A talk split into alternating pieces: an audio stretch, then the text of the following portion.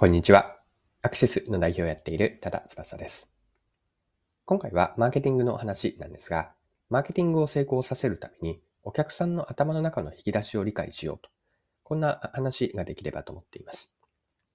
で、この内容からわかることをもう少し触れておくと、最初にマーケティングとは何かですね、マーケティングの本質って何だろうというのを掘り下げていきます。まあ、そこからえっと、お客さんから選ばれるためにどうすればいいのか、この時に先ほども伝えたようなお客さんの頭の中の引き出しを理解しようと、これを理解する重要性について触れていければと思っています。それでは最後までぜひお付き合いください。よろしくお願いします。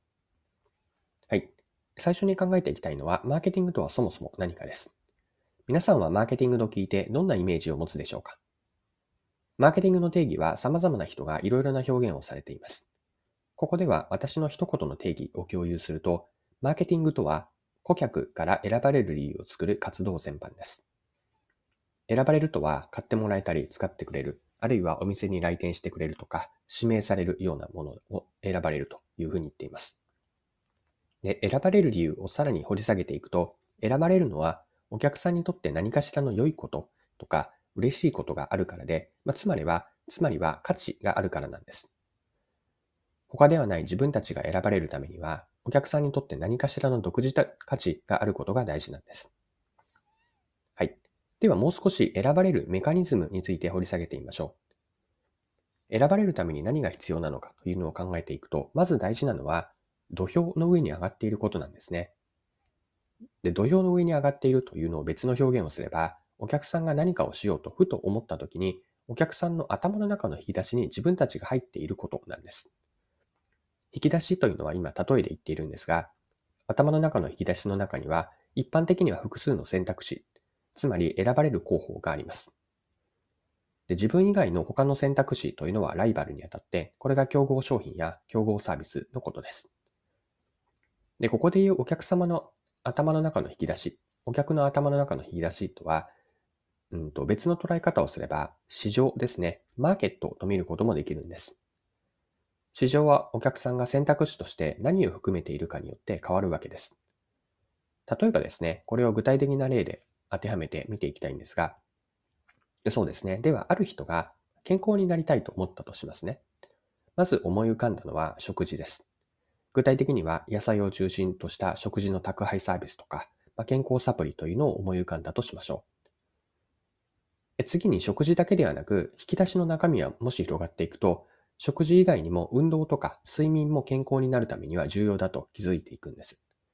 頭の中の引き出しに入ってきたのは、例えば運動ではランニングやウォーキングのためのシューズ、スポーツウェア、自宅でできるトレーニング用具とか、サービスではジムに行ったりとか、ヨガのレッスンですね。で、他に睡眠の選択肢も広がっていって、快眠でつながる枕やベッドのマット、または睡眠状態を計測するスマートウォッチまで頭の中の引き出しに入ってきたんです。で、これはあくまで架空の例ですが、以上のように健康になりたいと思った時に選ぶ候補が多く入っているほど、引き出しの中って充実してくるんですね。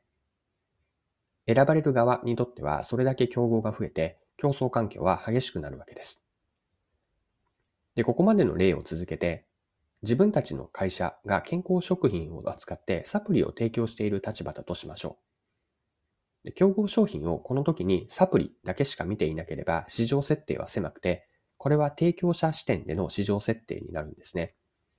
一方でさっき見てきたような頭の中の引き出しの中には食品だけではなくて運動とか睡眠への商品やサービスも競合と見れば、これは消費者視点での市場設定、つまりお客様の中の引き出し、頭の中の引き出しの設定になるわけですが、消費者視点、生活者視点での市場設定になるわけです。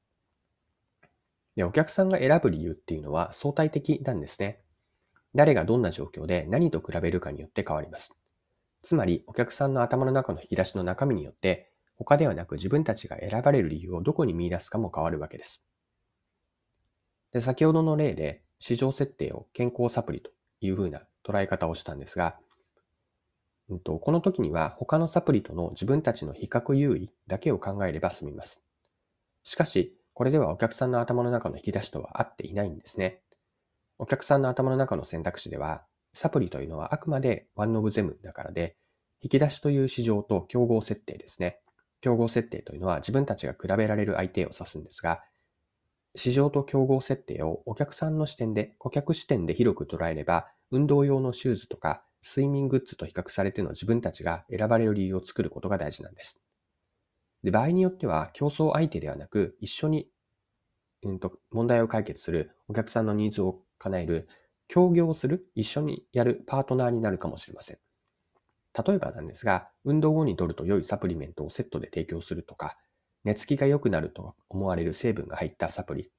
このような選ばれる理由にすれば、運動用のシューズとか快眠グッズは一緒に選ばれるための競合、協業パートナーになるわけです。で、結局のところ大事なのはお客さんの目線で考えることなんですね。お客さんの頭の中の引き出し、何をしたいときに、その時の引き出しの中身は何か、そしてその中から他ではなく自分たちが選ばれる理由は何か、この選ばれる理由を作っていくのがマーケティングの役割なんです。はい。今回も貴重なお時間を使って最後までお付き合いいただきありがとうございました。これからも配信は続けていくので、次回の配信でまたお会いしましょう。それでは今日も素敵な一日にしていきましょう。